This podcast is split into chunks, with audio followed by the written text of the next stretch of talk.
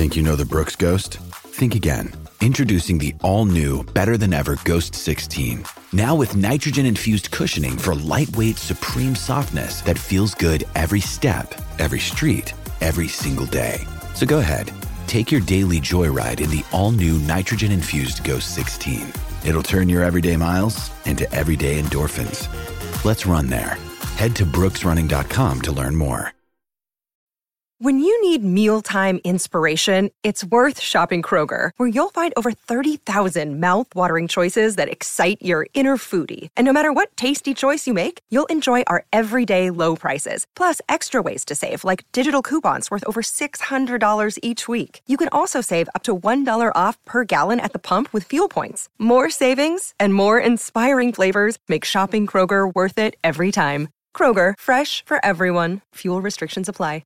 Mother's Day is around the corner. Find the perfect gift for the mom in your life with a stunning piece of jewelry from Blue Nile. From timeless pearls to dazzling gemstones, Blue Nile has something she'll adore. Need it fast? Most items can ship overnight. Plus, enjoy guaranteed free shipping and returns. Don't miss our special Mother's Day deals. Save big on the season's most beautiful trends. For a limited time, get up to 50% off by going to BlueNile.com.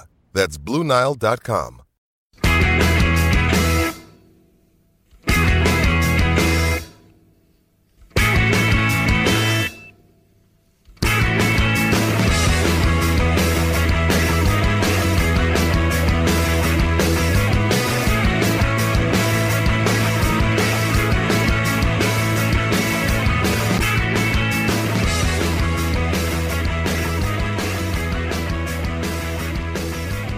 Hello and welcome to Monday's episode of the Terrace Scottish Football Podcast. My name is Craig Cairns and joining me today, he's got a festive jumper on. It's Craig Anderson.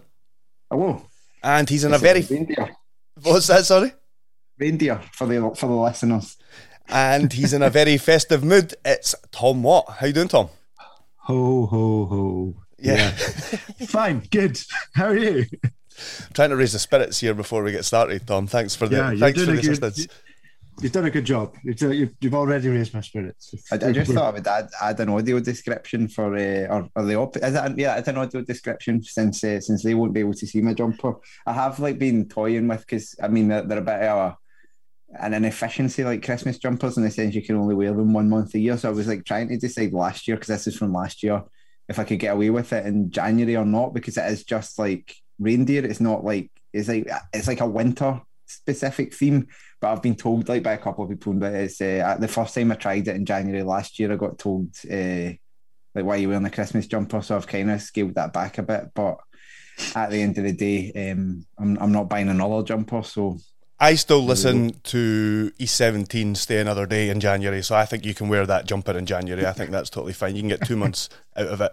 We are here on the Monday after the League Cup final play between Hibs and Celtic. Finished 2 1 to Celtic, a double from Kyogo, two absolutely wonderful finishes from him. Hibs had taken the lead, I mean, about 17 seconds or something um, before they conceded it. What were, we'll start with you, Craig. What were your initial thoughts on the game? uh, I, I don't think it was the best game. It was it was entertaining enough, especially in the second half. But I thought Hibs started really poorly. Like they they didn't get a kick of the ball for probably the first twenty five minutes of the game. Celtic just looked like they were going to steamroller them, run over the top of them, and then Hibs did grow into it a wee bit. And and when they took the lead, I thought, you know what, they've they've got a bit of a chance there. Um, and of course, they, they, they may have done had they been able to hold on to the um, hold on to the lead for more than like half a second. It might have helped, but they, I mean, they were undone by by two. I mean, very poor defending, and we'll get onto that for both goals. Like, like oh, not identical goals, but identical in the type of failure defensively that it was. It was just a big ball over the top, and they they they were sleeping both times. Um, is the main culprit. Um, I would say for both goals, it kind of comes over his shoulder, but the quality from Kyogo is superb. It's just it's just like pure technique. Um, the the first goal, the way he traps the ball and turns um, so quickly, and then the second one is uh, a wee leaf out of Louis Moult's uh, book. But I think actually Graham will not like me saying this, but technically probably even better than Louis Moult's. Just the way he takes it first time like that is well, uh, yes, I, exceptional. I saw Chris Sutton say that uh, they were Larsson like finishes, and I think that was I think that was very apt in the technique and the occasion when he came up with the goals, basically, and especially after uh, we got you, Thom, the uh, an injury layoff, uh, returning right after an injury layoff, basically to be the hero on the day. Yeah, I think the the the feeling was that if there was any kind of chance that he was going to be anything approaching fit, he'd he'd be playing. I mean, he's he's been sensational this season, and Celtic have been okay but him having him on the in the team is kind of as a focal point just makes such such a difference. Um, and you can see even not just in, the, in his finishing, but in the runs that he makes and the distraction that he causes, and and the way that, um, especially in the second half when the game opened up a little bit more, the the way that he was able to, like some of his his late runs into the box and some of his his movement that were were causing as much problems as anything else. Just like a, a, a lovely, a lovely football player. If it wasn't for the fact that he he cheats so often, he he would be my my favorite old firm footballer in a very long time because he's he's he's brilliant to watch. Just it's so frustrating the the the diving and the the theatrics, but he he's a brilliant all round striker. Like I, I think there were a lot of question marks about uh, his physique, how um, how he'd hold up in the kind of rough and tumble world of, of Scottish football.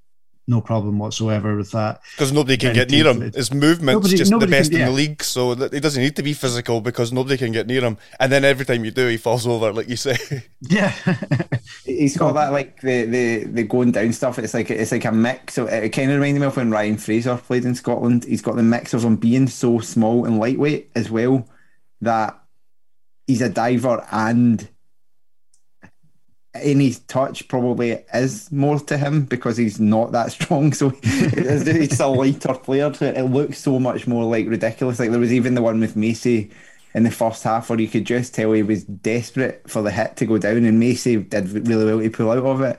But it, it's hard. I mean, you're, you're talking about the player as a whole, but it's and it's hard to not mention that side of his game. But at the same time, yeah, in terms of pure quality, has there been a more technically gifted Celtic player since like Moravcik in terms of what he can do with the ball? Nakamura maybe is close. Um, like he's that type of player, even though he plays a wee bit higher up the park than they do. Um, yeah, I, I, it's very difficult to watch him and not just think, you know, you're really good. It's a, it's a very simple thing to say, but it's, it's, it's just what jumps into your head. It's like this, this guy can play football. Aye, it's going to be very interesting to see where he will end up because he, he looks like the kind of guy that will end up in a, a top Spanish club or something like that. He, he, he does look that good. Um, and sorry to kind of go into the negative a wee bit there uh, on him during his uh, heroic performance in a cup final, but I, I, suppose we should get one other Celtic negative out the way before we continue. It almost became the Carl Starfelt cup final with him missing that chance fairly early on, and then just just being a bomb scare for about ten minutes or something, where it, it could have been the the it, it could have been over for. Um, for Celtic. He he gives away the corner, doesn't do very well from the resulting corner, and then oh god, you have to refresh my memory. What was the score when Nisbet robs him? I think it was two one. It was right, I think okay. it was two one. It was either two one or one one, but I think it was two one. But that one with that one with Nisbet is like he, he makes a mistake in the first place and just kind of letting Nisbet pinch the ball off his toe and, and get in. And he makes a good recovery to get back. Now, Nisbet's obviously hampered by the fact he's on his weaker side of the park and doesn't have much support. So Nisbet kind of does the right thing, but also simultaneously allows Starfelt back into position. But then Starfelt is so cheap in letting him uh, get back on, like back away from him. It's like so easily beaten. Um, and, and and Hart, I thought I thought Hart um, Hart had a tremendous game again and turned up when it mattered again for Celtic. Um, we are awaiting this like calamitous blunder that will cost them at some point, but it's not came yet. And um, and yeah, I think Nisbet should do a wee bit better, but Starfelt, it was just a combination of things. It's like so easy for the goalie. Just like his handling, he's tracking Hanlon 10, 15 yards. It's a long run that Hanlon makes to get onto that ball, and Starfelt just loses him. And then he misses a chance down the other end as well, around about the same time. And yeah, I just don't think he's very good. like I think um, he doesn't look like a player that Celtic have spent the amount of money that they've spent on. You, you see what you get with Jullien. I'm not as sold on Carter Vickers as others are, but you see what he offers. But for Starfelt, he just he just looks calamitous.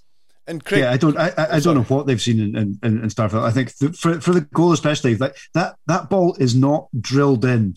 It's not like he's got to react quickly. It's not like there's bodies all over the shop that he, has got to. He's got plenty of time. It's uh, this floated corner that, that that comes in. If he just plants his feet and, and anticipates where the ball's coming down, then he's he's going to be fine. I think, like you say, with Celtic still have a big issue with the, the, the defence. I don't think there is an awful lot of quality in the defence. Um, with the, I mean, Greg Taylor had a pretty good game going forward, especially in the first half, was kind of the main attacking outlet. But I don't think there is a huge amount of quality. Even there's still even question marks over over Jullien, but most of them have kind of one flaw that either they will work on or uh, or or Postecoglou will, will, work on or the combined powers of other players round about them will hide that. Starfelt's got four or five flaws. Like he he's he loses his man, he's careless with his distribution, he isn't good with high balls over the top of him. He's not hit like his anticipation of what's coming next seems to be all over the shop. And I don't think those are things that a manager can fix. I think he's just not very good. There is a lot being made of the penalty shout at the end, but what I've been saying, and nobody's been responding to me, so I don't know whether I'm just talking shite, is that Hibs, after the foul, have two opportunities to put the ball in the net. One of them, they hit the post, the other one, they blast over the bar from a sitter. Is that not the advantage being played and Hibs getting the advantage? And wasting the advantage.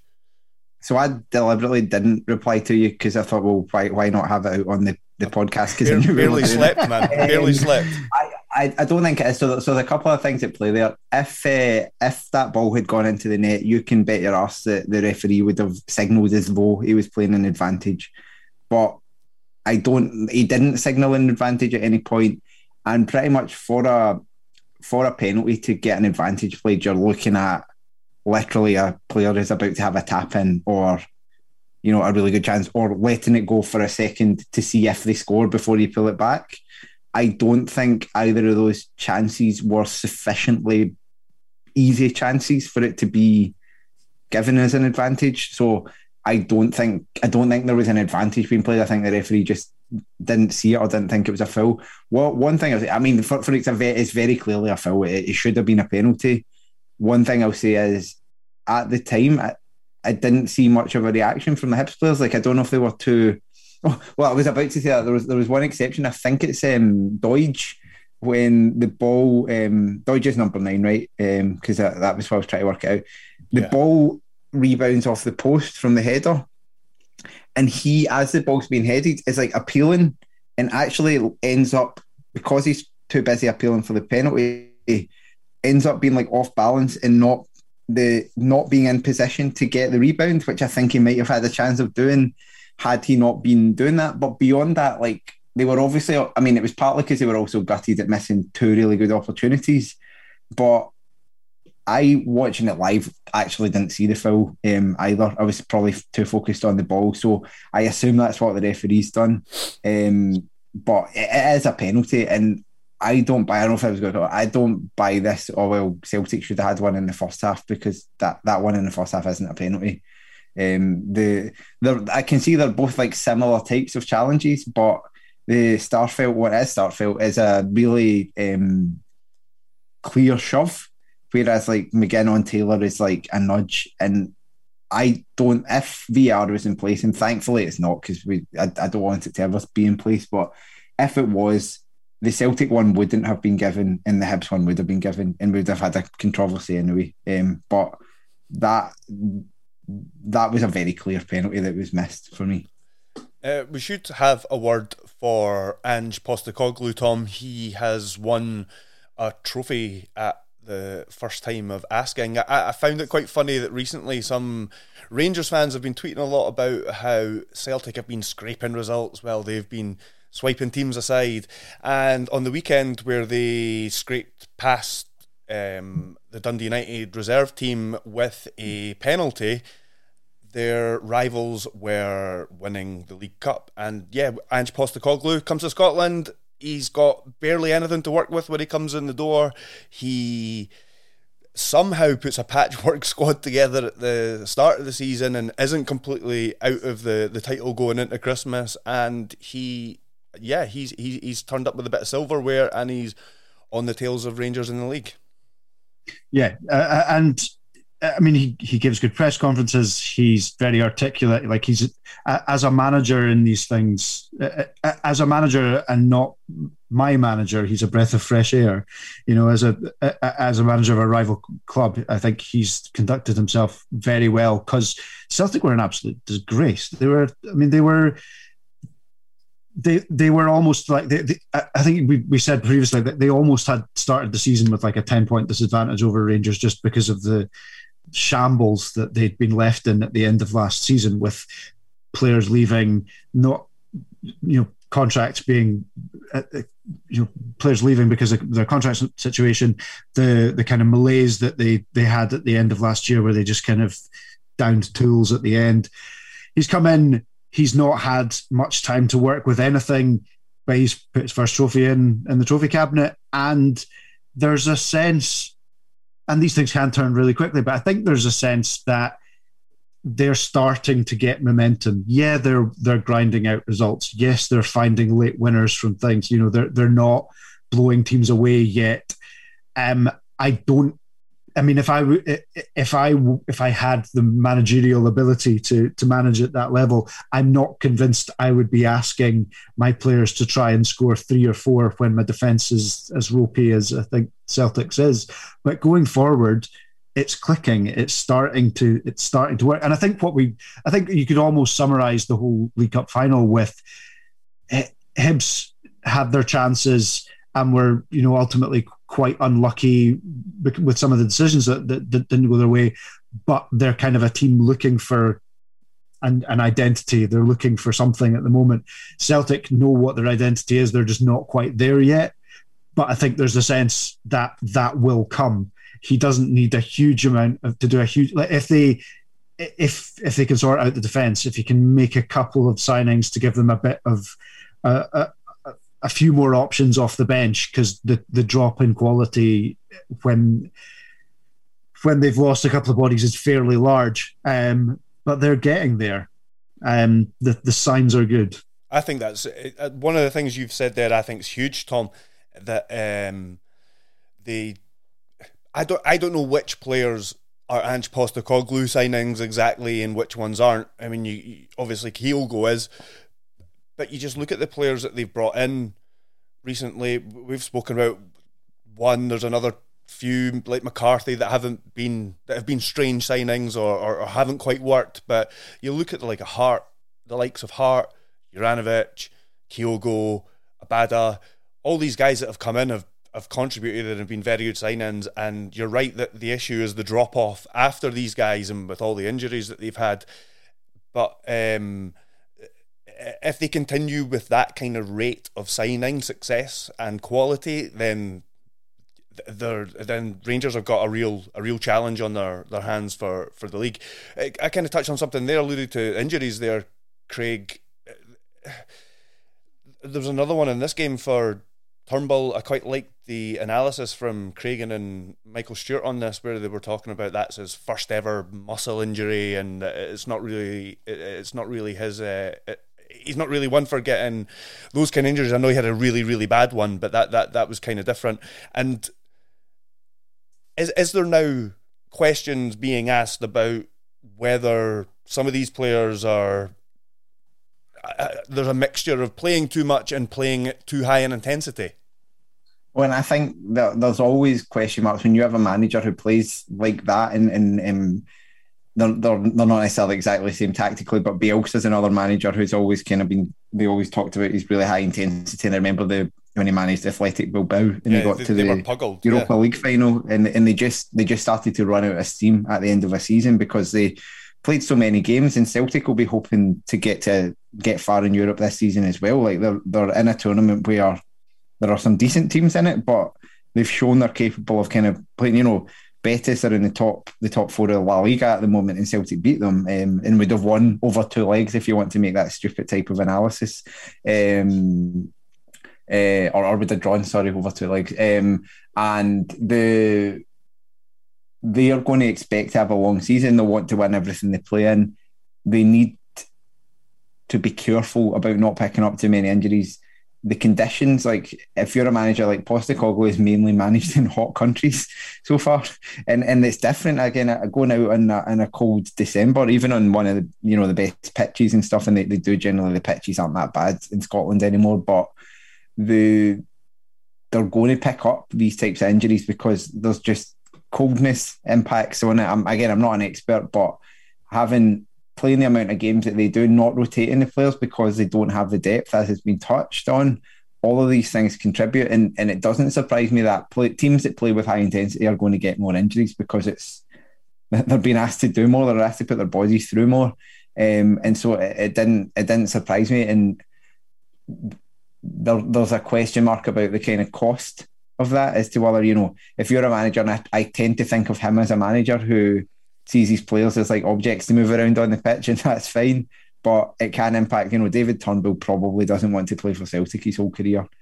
And so any injury that holds back him, there's, there's a cost to his prospects. And so he has to be careful about not damaging players. Um, you know, I know the injury here and there that happens, but you don't want to you don't want to completely burn out young players because he's got some young players in that team. But at the same time, that's the football supporters want to watch. So there is a balance. I mean, they're, they're a fantastic team to watch. Like I, am generally interested in watching them play football, and, and you can't always say that about um, Celtic teams previously. So there is a balance to be had, and, and when you're winning trophies at Celtic, you're always going to get away with it. And where did it go wrong for Hibs on the day, Thom? Was it is it as simple as that they they went into it with a, a rookie manager and Celtic weren't at their best on the day, so maybe maybe somebody more experienced like Jack Ross would have would have been able to take advantage like that of something like that, like he did in the semi final against Rangers, or or did the or did the management do enough a good enough job on the day, and the and the Hibs just weren't clinical enough and and and were too poor defensively at key moments.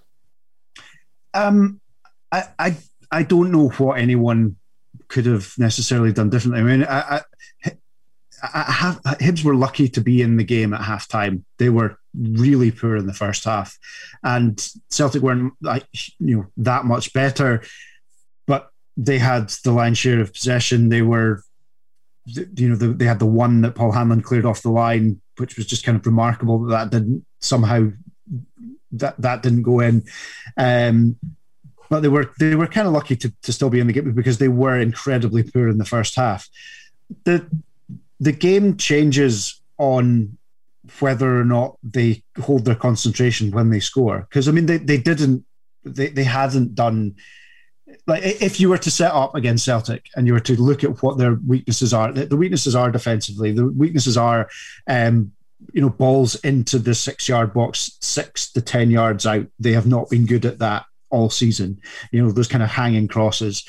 Um, Joe Hart's not comfortable coming and dealing with them. The defense is not very good, is not good enough knowing what to do with it. So they get their chance, they score from it. They just need to keep the head. They just need to, like, you, you would be saying, you know, just let's take this thing out of this for the next 10 minutes. I mean, there's the there's the the video that's been up on Twitter of the Hibs fans all celebrating, and you know, a minute later it, it completely kills the buzz. And I have been at Hampden enough times and been in the vacuum of the opposition support when the Celtic fans go crazy and it just sucks the life out of you. That that was that was the pivotal point. Just keeping hold of keeping hold of their emotions, not getting overexcited, keeping the head because both go. I mean, as, as good as both goals were, they're both from lapses in concentration. Okay, I, I, meant to say at the start of the show actually that we still intend to do as many in person podcasts as possible, but for now we're doing this one over Zoom just because so close to Christmas we we didn't want to risk ruining one of our Christmases or, or all of our Christmases. all, all so we thought we'd just uh, get this one out over Zoom um, and uh, details what's coming up over the festive period at the end of the show. But we're going to move on to the four league matches that were played at the weekend. And we'll start with Motherwell beating St Johnstone 2 0. A very, very comfortable result for Motherwell. Um, just just one shot on target for St Johnstone. They, that's their. By, by my reckoning, I've got. Uh, I think they've had nine shots on target in six matches or something along those lines. Um, that's our six. Uh, uh, in those six straight defeats that they're on, uh, in that time they've had one goal, which was which was an own goal. The last St Johnstone player to score was Ali Crawford on October thirtieth. I, did think you were going to say Ali McCann for a second there, and I was, I was going to really. that would have been quite something. That. Yeah, that would have been great, but not not quite. It was uh, it was Alistair Crawford that uh, that got that one. They've got a really. I mean, one of the worrying things now is they look like they're starting to concede more goals. They've conceded two in their both their last two matches, and that's even if you look at this poor run that they've been on, that's still very un St Johnstone. Like they have a very crucial match coming up against Ross County on Wednesday. Did you see any? You guys see any of this match? Yeah, watched watched um, watched a fair bit and watched the watched the highlights back. Um, I think we'll, Johnstone first. I think um, the most alarming thing about it, about them now is they're easy to play against. Um, and the biggest problem that they've got is that they are easy to play against. If you're if you've got Ross County, uh, you know if you're playing Ross County at the moment, you know you're going to be in a in a match. They're they're they're scoring goals. Ross County are scoring goals. Dundee are kind of usually cold but occasionally hot um, and they've got a, an ability to kind of pull pull results out of the bag.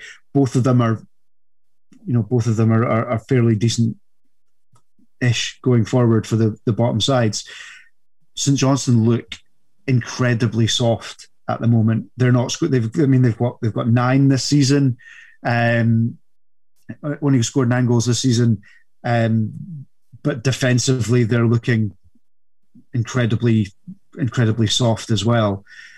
Um, and I think they're they're starting to creak a bit. I think that I mean they, they they had a they had a poor start of last season and ultimately had you know the, the best season that they've ever had. I think they don't have the squad. I, I mean, presumably Davidson will already be looking at strengthening, but the defense doesn't look anything like as they, they were always like niggly defensively. They were always they were they they always stayed in a game, even against you know Rangers and Celtic. They they lost a goal. They would rarely get steamrollered. Now they're getting steamrollered. Motherwell absolutely trounced them. Like it was it, it was 2 0, but it was so comfortable. And every time there was a ball over the top, Kevin Van Veen was was you know rinsing out whoever McCart or, or Gordon and for for pace and strength. And they just look a bit feckless at the moment. Um, and and I don't know where the goals are coming going to come from. There, there isn't a, with the exception of you know Stevie May seven eight years ago, um, there isn't a proven goal scorer in this team. And if you've only scored, like previously, they would always be quite good at, at like at sharing the goals around. They've never been like a particularly high scoring team, but there isn't anybody else sharing the, the burden of goals. The, last season, they had a number of options up front. They could go with kind of four different variations on the the two and the one, or the the, the front three that um, that they wanted to play. This season, they don't have that, um, and they're in they're in trouble. They're in serious trouble. I think you just look at the the transfer business that they've done in the summer. Like it's been it's been in hindsight, especially very very poor. Like okay, there was all the the high profile stuff about you know the way that both McCann and Kerr left on deadline day and all that, and that in itself is is a problem. But the issue is beyond that. Like they lost three key players from from that cup winning team, and those two plus Melamed. But they also lost uh, like two decent squad players in Conway and Tanser, who neither of them were, were brilliant or anything for them last season, but they contributed and they've brought in absolutely nothing. Like all of their signings have got what one, two, three, four, five, six players on loan. None of them have really been very good. The the signing of Crawford, like uh, other people rate him, I've never really thought much of him. He, he runs about a lot, well done.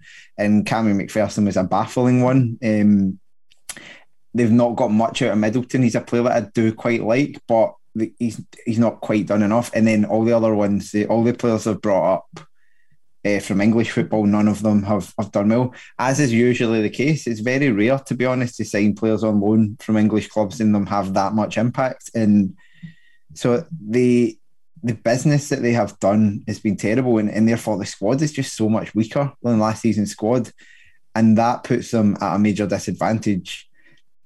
If you're a team who has been grinding out results, and that's what they did all of last season, nothing wrong with that. It doesn't take much for that switch to be to be flipped. As I say, as, as I know when from from Killie doing it, we we were grinding out results and then we just we just stopped because suddenly the parts of the team, the players who turned that grinded nil nil into a one nil or a one nil defeat into a one nil win weren't there. All of a sudden, you, you just keep losing games, and and they have a poor squad now. They've got some good players in it, but on the whole, a complete lack of depth whoever's been uh, putting the squad together between between Davidson and whoever else is involved have, have not done a good job this year, and last year they did, and that's kind of the that's kind of what what it boils down to. But do I think they have they have a manager and players who could drag them out of it? Probably, but I am becoming, uh, you know, with every passing defeat, becoming less convinced of that. And for Motherwell, they had uh, Johansen back. He was excellent. They had Liam Donnelly back in the centre midfield, and twenty-year-old Dean Cornelius. He got he opened the score in absolutely tremendous touch and and finish into the bottom corner. And Motherwell are on a are on a, a decent run at the moment. They have four wins in seven. I think it's something like that. And all their wins, they haven't conceded a goal. And yeah, the, my my favorite part of this match it was kind of related to something Thom said, and that was Shaun Rooney seemed to fall over after Kevin Van Veen held his hand. Yeah, I mean it was quite a day for people falling over on the on the pitch at Fir Park um, with Shaun Rooney doing that. Um, but it was um, yeah, Motherwell were tremendous. Um, Motherwell were, were they are a team who I think this is what you get with Alexander. They might not turn up sometimes, but when they turn up, they're a really good team to watch. It's kind of a bit of a continuation from Robinson. They they steamroller teams, they run over the top of them, they run more than teams, they physically are stronger than teams, but they have technique in that team. It was it was a beautiful goal from Cornelius, like the touch, the technique for a young guy to do that, and then his interview um, I saw on on Sportscene after the game really um, you know, a local boy, um, a, a, supporter of the club. Their, their their youth system has done really well recently. Motherwell, I think it's one that goes under the radar a wee bit, but we look at um, even just Turnbull, Campbell, and and potentially now someone else coming through. They, they made good money off James Scott. Um, jury's out on him, obviously, as a player. Um, they've done really well out of it recently, and he looks like he could be another one who potentially influences it. But they when Van Veen is playing, he um, he's just he's just a fantastic footballer, and you saw that again. He, he, he's a player who goes missing sometimes, but when he when he doesn't go missing, when he's there, the technique he has, and and he has a bit of a wrecking ball as well. Um, he's someone that you you're willing to pay to watch. Yeah, and Thom, there I, feel like there's no doubt in what the front three can do now for Motherwell, but having players like Johansen and Donnelly back really kind of, I mean, uh, those kind of players improve upon what they had in there before, rather than just adding more depth. And yeah, they're they're, they're looking they're looking a tasty side at the moment. Yeah, they are. They, I, I didn't see. I mean, I said this before. I, I, I didn't see this coming at all. I, I didn't think they'd signed particularly well. I thought they'd lost high-profile players, and I couldn't see where the creativity was going to come. I think the, they've fully embraced this kind of, like like Craig said, this kind of wrecking ball, and having three wrecking balls up front, um, which gives them which means they are unpredictable. It means that they, they don't you don't always know what Motherwell are going to turn up, but they they don't they're entertaining without being intricate. Like they so if, if you don't have um you know tons of players that can thread the ball through an eye of a needle, then don't don't try and do that. Um, they're they're very the, the front three are all really good at playing on the shoulder. They're all niggly players. They're all um, but they all they all work incredibly hard, and I think that's what they've got running throughout the team. There isn't necessarily tons of guile, but there's there's an awful lot of there, there is a very cohesive team. We know what they, like they will. They seem to have now. Players are coming back. They now seem. We now need to. We now need to know. We now do know what the eleven is going to be. They've got a very good goalkeeper. The defense looks pretty solid. Um, that midfield looks looks pretty settled now, and they've got a mixture of everyone is everyone's got the the work rate, but there's a mixture of like good good set pieces. Um, they they go long really well, and it's fun when they do. Yeah, they're a really difficult team to play against when they play like this. And I mean, they it, it was two 0 it, it, could have comfortably been more had Motherwell really wanted to push on. Um, you know, both both two two very nicely worked goals. St Johnstone contributed to their down their own downfall, but Motherwell playing like this are, you know, at the very least are going to be a top six side. Talking of teams that are starting to look a bit more settled, two others are Livingston and Ross County, who played out a 1 1 draw in the most confusing match to watch ah. in Scottish football history, I, I believe. I, I, don't know who decided on this. I mean, I. I made more sense of the last five minutes through the fog at Dens than I could of most of this match. I just kept having to remind myself that the team in yellow all yellow at the Tony Macaroni is not Livingston. Yeah, like they're home. I don't understand. I, I, don't know if it's a Livingston thing. I didn't understand why they've got a black home strip this season. Um, it, it, it, it's weird. But anyway, yes, it was incredibly confusing. They should have banned Ross County from playing in yellow. Tell them to wear any other colour because I watching these highlights with the with the volume off. So I, I, I subsequently watched them on Sportscene. Was very confused when Livingston scored first and and it took it took me a long time to work out what was going on. I thought it was like a disallowed goal or something like that. It, it just wasn't on. Um, but but once you got beyond that, it was a really it was a really entertaining game um, as well. Like you know what you're going to get from both teams now. The, the they both kind of struggled to find their identity at the start of the season, but as you say, you now know Livingston are, are leaning back towards Livy ball, um, if you want to call it that, which I will because I've not got a better word for it. But they've probably got a wee bit more guile um, than, than they have had previously. Speedball or something. I was thinking. Yeah, let's let's uh, stop before we we yeah. sort of speedball. But, um, in, in Ross County, I've really, I mean, they're, they're becoming quite a good team. They're becoming a team now who you think are probably moving away from the bottom of the league because they have good players and they have guys who maybe struggled to start and are now finding their feet in Scottish football and are, are showing their ability.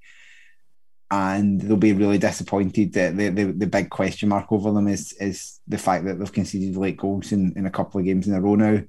Deservedly, um, Livingston equalised in this game. County County deserved to take the lead when they did, but Livy um, threw everything at them towards the end of the game, and it felt like that thing with County's mentality of like they were just creeping towards their own goal, and if you invite that much pressure and you're not that good a team, um, you know, maybe if you're like the best defensive team going, you can afford to invite that pressure, but when you've got poorer quality players, you're you're probably going to concede chances like the ones that they did, and it wasn't just the goal. There was there was a couple before that, and think? they could have lost it. I mean, Holt Holt nearly picks yeah. out the, the winner right at the end. Yeah, he was unlucky. What did you think about the goalkeeper for the for the late equaliser. I thought that he maybe wasn't positioned great. If he wasn't going to make an attempt to kind of jump and get the ball, he was kind of he was a wee bit further off his line than he maybe should have been. And I thought he therefore didn't have quite as good a view as the header. He sees it far too he sees it. He sees it very late, obviously. But I, I just felt that if he's a wee bit further back, he can maybe see it a little bit quicker, and he can just be covering his near post. And uh, uh and if he makes him, uh, it's another thing. I, I feel like he doesn't make himself that big because he, he doesn't he doesn't have enough time to to react to it. So uh, am I being a bit harsh on the on the keeper here? A, a, a wee bit. I mean, I, I think there are a lot of bodies in that. There were, you know, like I, I the first time I saw it, I thought like it, it doesn't even look like it's. Maybe he was confused like, by the color of the strips. Uh, well, that uh, honestly, I watched the, I watched it on Sportscene and then I watched the highlights back, and even in the knowledge that they were wearing the wrong shirts, even at the end, I still couldn't get my head around it. It reminded me of a. Uh, a few years back when when uh, Scotland played Sweden in Sweden and they wore blue shirts and we wore yellow shirts. And there was a story of one of the uh, one of the members of the Tartan Army that had had a little bit more to drink than everybody else, and at the at full time was delighted that Scotland had won three 0 um, and had to be had to be gently reminded that a Scotland were playing in yellow, and B, we don't have Zlatan Ibrahimovic. I wonder who he thought Zlatan was. I would love to know who he thought Zlatan was, but no. Um, Kevin, I, I, Kevin Kyle's grown his hair and developed a touch. Um, no, it, it, was, yeah, it, I think it was a, little bit harsh. I th- the first time I, I, saw that goal, I thought the, goal, the goalkeeper could even come and just try and punch that clear, but there are like four bodies in it, and it's it's a good header, and it yes, it's kind of straight at him, but I think he's a little bit unlucky that it doesn't, you know, hit a knee and go in a different direction. Um, I actually think I would be more critical of Stryjek for the first for for for County's one because as good a goal as that was, um, it's not straight in the top corner. It's not hit with like lots of pace and dip and, and swerve. It's a really nicely placed shot that if he were unsighted, then you know, fair enough. But he gets a hand to it. Um, it should have been a stronger hand. And is it the biggest goalkeeping howler of the season? No, but I think he could have done a bit better with it. Yeah, I agree with that on on Stryjek in particular. I think that a, a, better goalkeeper saves that shot, and that's that's fundamental. Like he's a he's a mid range goalkeeper in the league and might concede that, but um, none of the better goalkeepers would have done. Um, so I, while I don't want to like full out criticise him for it, I think that should that could have been prevented that goal. Um, and I, probably the same is true of the other one. To be honest, I think neither of them are neither of them are like egregious blunders, but they are things that could have been stopped. Okay, let's move on to the Kilmac Stadium, where Hearts came away with a 1 0 victory thanks to Jamie Walker goal off the bench. Remember him? McPake was absolutely scathing of Jason Cummings both before and after this game. He was left with 11 fully fit players. He had Alex Jakubiak on the bench who wasn't fully fit, who was the one sub who came on, but the only other players they had on the bench, I think, had they had one or two uh, starts between them or something like that, and uh, Corey Panther was one of them in the in the League Cup. So really, really threadbare squad for Dundee. I think they. I was at this game. I I feel like they really competed well considering given given the circumstances. I I feel that uh, McGhee and Fontaine I thought were were brilliant. Um, I thought that um, McCowan and McMullen. I mean, they didn't threaten much at all in the game, really. But McCowan and McMullen both caused a few issues down the sides of the, the back three, and, and and for both teams on the day, to be honest, anything they created, there was or got near to creating the the, the final ball wasn't there, or there or there was just something something off, and Jamie Walker came on in the second half. The fans were singing his name as he was warming up um, and he came on and he instantly gave Hearts more of a goal threat. They had they had, a, they had they had their moments, but they they had threatened very little in front of goal. And one of the first things he does is he's got a works. Uh, I can't remember who it is it lays it off to him, but it works a great opportunity at the, the edge of the box and, and lifts it over the bar. It was a poor finish. Then there's the one where he's through on Legzdins and the whistle's uh, long gone. Now it looked at the game. I, I can't say this with hundred percent certainty, but it looked at the game. The, the linesman definitely puts his flag up, and it looked at the game as if the foul had happened, Collum had let it go, the offside had been given, and then he brought it back for the for the foul. Now it could be that Collum didn't see the flag or had already made up his mind that um, he was he was pulling it back for that foul. But it was it was a it was a, it was a bit unlucky for Walker because he does well to round Legzdins and slot it in, but um, I think you can kind of see Legzdins pull out of it. It was a, very tight offside decision if that is what was given because. Um, it, it might it might have been, but it was uh, it was definitely not a clear uh, a clear offside. I would say. Um, well, one thing I would say with the, the Dundee team, you're you're right to say they were short of numbers, but actually the eleven they put out are all established first team players. So I always think it's, yeah, it's not. Yeah, I mean, it's not. They might have been missing a couple of first team players, but it's the depth issue. It's the inability to change it, which always becomes the problem. I think because you looked at that team and you went, well, if they'd picked that team without any injury crisis, you'd have went, oh yeah, that's a that's a Dundee team. Um, but yeah, I I for I, I watched uh, I watched a chunk of this game before, before while you could see it, um, and it I actually thought, wasn't as bad at the game. It looked much worse on the television. We could see pretty much everything up until about the last 10 minutes, and then we couldn't see uh, the, the, the far end that well. And Robbie Neilson said after the game that pitch side it was fine and it was never really in doubt. If it, I mean, if it had been an hour later or something, then yeah, the game would, would have been in doubt. But it was, it looked a lot worse. I, I could see Jamie Walker's goal fine, and it looked like you could barely see anything on the on the pictures and the highlights. Sorry, I just wanted to add that. No, that's fair. I, I'd already invested an, an hour of my life uh, on on Saturday into watching a game that never reached the end. So uh, you, would be glad it did it did finish. Um, but the, the I thought um, it, it, was a pretty poor game standard wise. Yeah, as you say, both teams it tried was. hard, but the quality was really not there from either team, which you'd expect from Dundee, to be honest, because I think that's been their problem all season. They've had effort, a lot of it, but not enough quality. Hearts can and should do better in these games, but they won't care because sometimes you just got to get the win, and they got the win. And having a player like Walker, I don't particularly rate Walker, but the one thing he'll do is when he gets an opportunity, he'll be direct. He'll try to make things happen.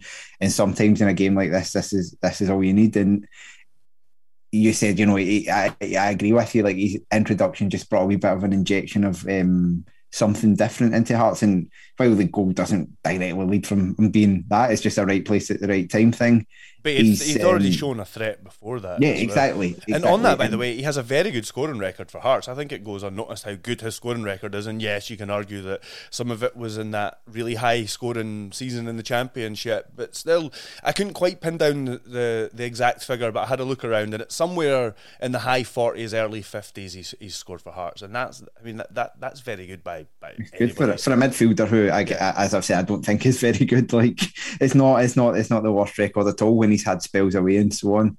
But yeah, it, it, was a it was a win that Hearts will look back at the end of the season and say we we got three points and, and it won't be remembered for much more than that. Um, but that's fine.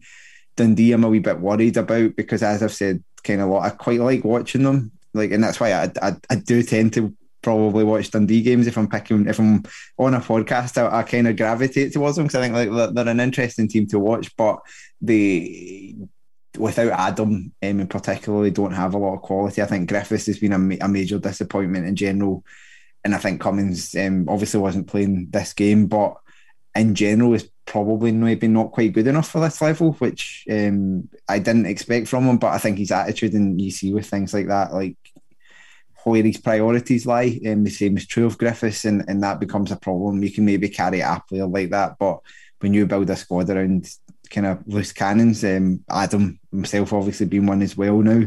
Um, you're always running a risk there, and and I do worry that if Adam is out for any length of time, be it with his injury or with anything else that might happen, um, he he will be a big miss. Even though I his influence. Doesn't run a lot, but his quality is what they're missing. When they don't have him, they, they just lack any real genuine quality. They've got lots of good willing runners.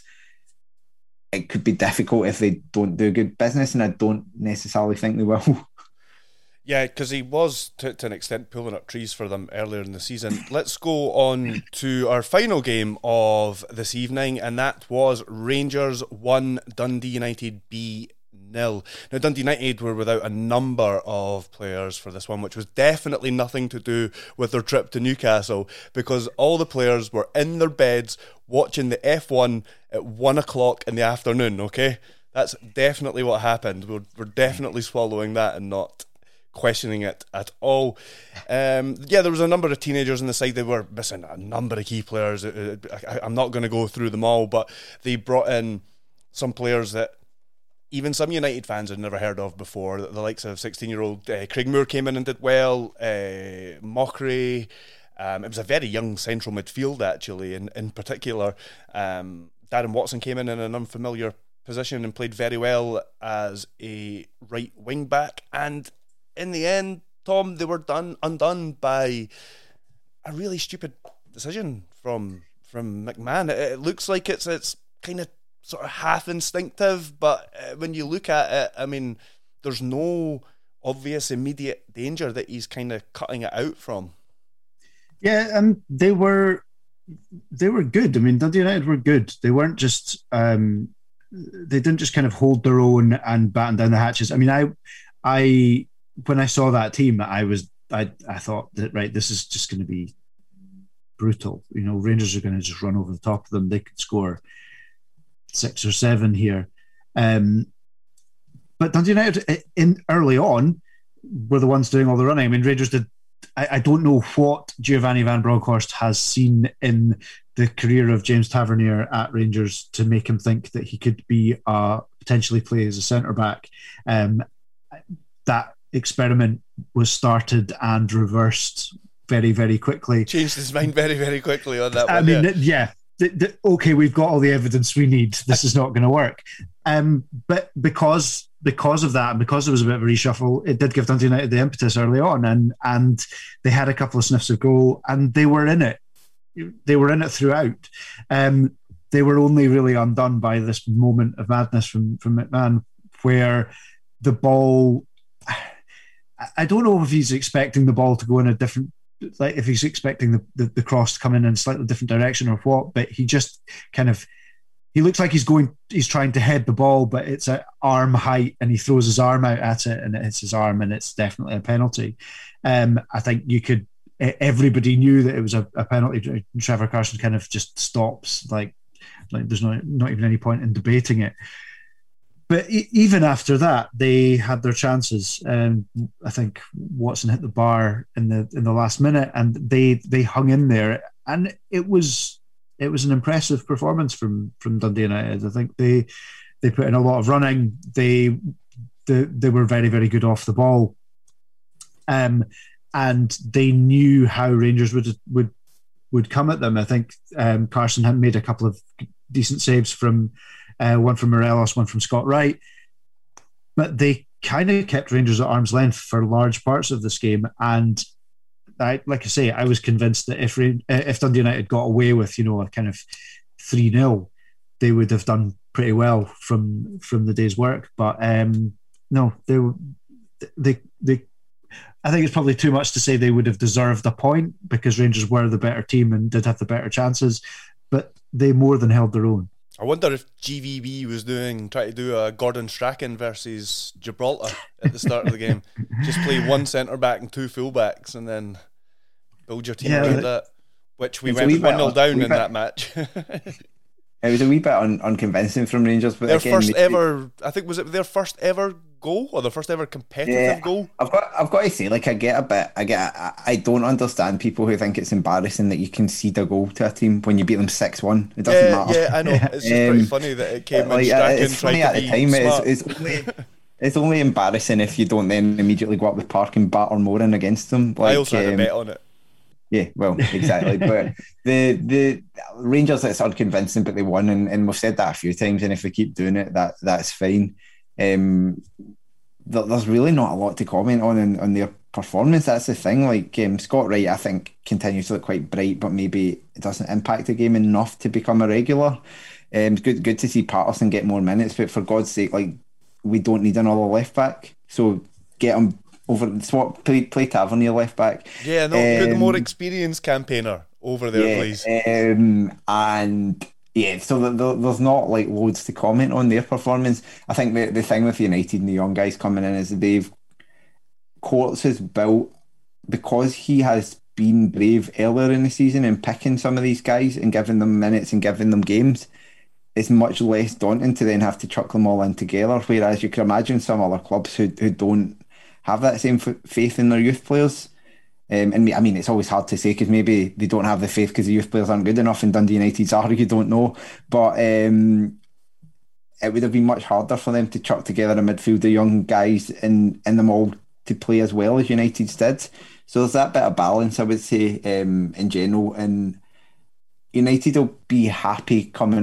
They'll not be happy because they lost, but like as you say, they don't take a big hit off of that and they'll be looking kind of forward at what they've got coming up. They're obviously in a wee bit of a slump, which they'll need to address, but the fact that they've got young players that they can trust, it's always, it's always so good because it gives you so much more flexibility in the transfer market to go out and rather than having to buy three or four squad players, you can condense that money together to buy one really good or sign one really good player because you know that if, if you need to, the young guys will step in it's it's it's nice to be able to do. Um, so yeah, they they are they look to be in a good position because that's if you want to establish yourself as a top flight club when you come back up, you need to turn into a team who are comfortable, who have good youth system, who have players coming through and can build a good squad. And so that they're they're in a nice spot at the moment. We'll obviously see what what the new year holds for them. Yeah, I, I feel I, I totally agree. They about you saying then how what they add to the squad there, and even in this match they showed that they they added a vibrancy and a fearlessness that you kind of feel that they've been missing a little bit recently. So yeah, it's interesting times, uh, and this result could, even though it's a defeat, it could just be the confidence booster they need to kind of get their their season back on track because they, they are on quite a poor poor run at the moment. I think I think that's us guys. I think we should wrap up and go wrap up a nice Christmas pun. Exactly. it went through my head, but I couldn't think of anything smart enough to say about it. So that, that's why that's why there was a long pause. Um, so we're it's just left for us to wish uh, a Merry Christmas to the the listeners when it comes. Thanks once again for another year of your attention. It's really been appreciated, and we're going to have a show I believe, some point at the middle of next week. And then we will be having another show after the January matches just ahead of the winter break. But there will still be Patreons going up. So get yourself over there. Get yourself subscribed if you aren't already. We are going to go over there. If you are right subscribed, now. buy it, buy it for someone else as a Christmas present.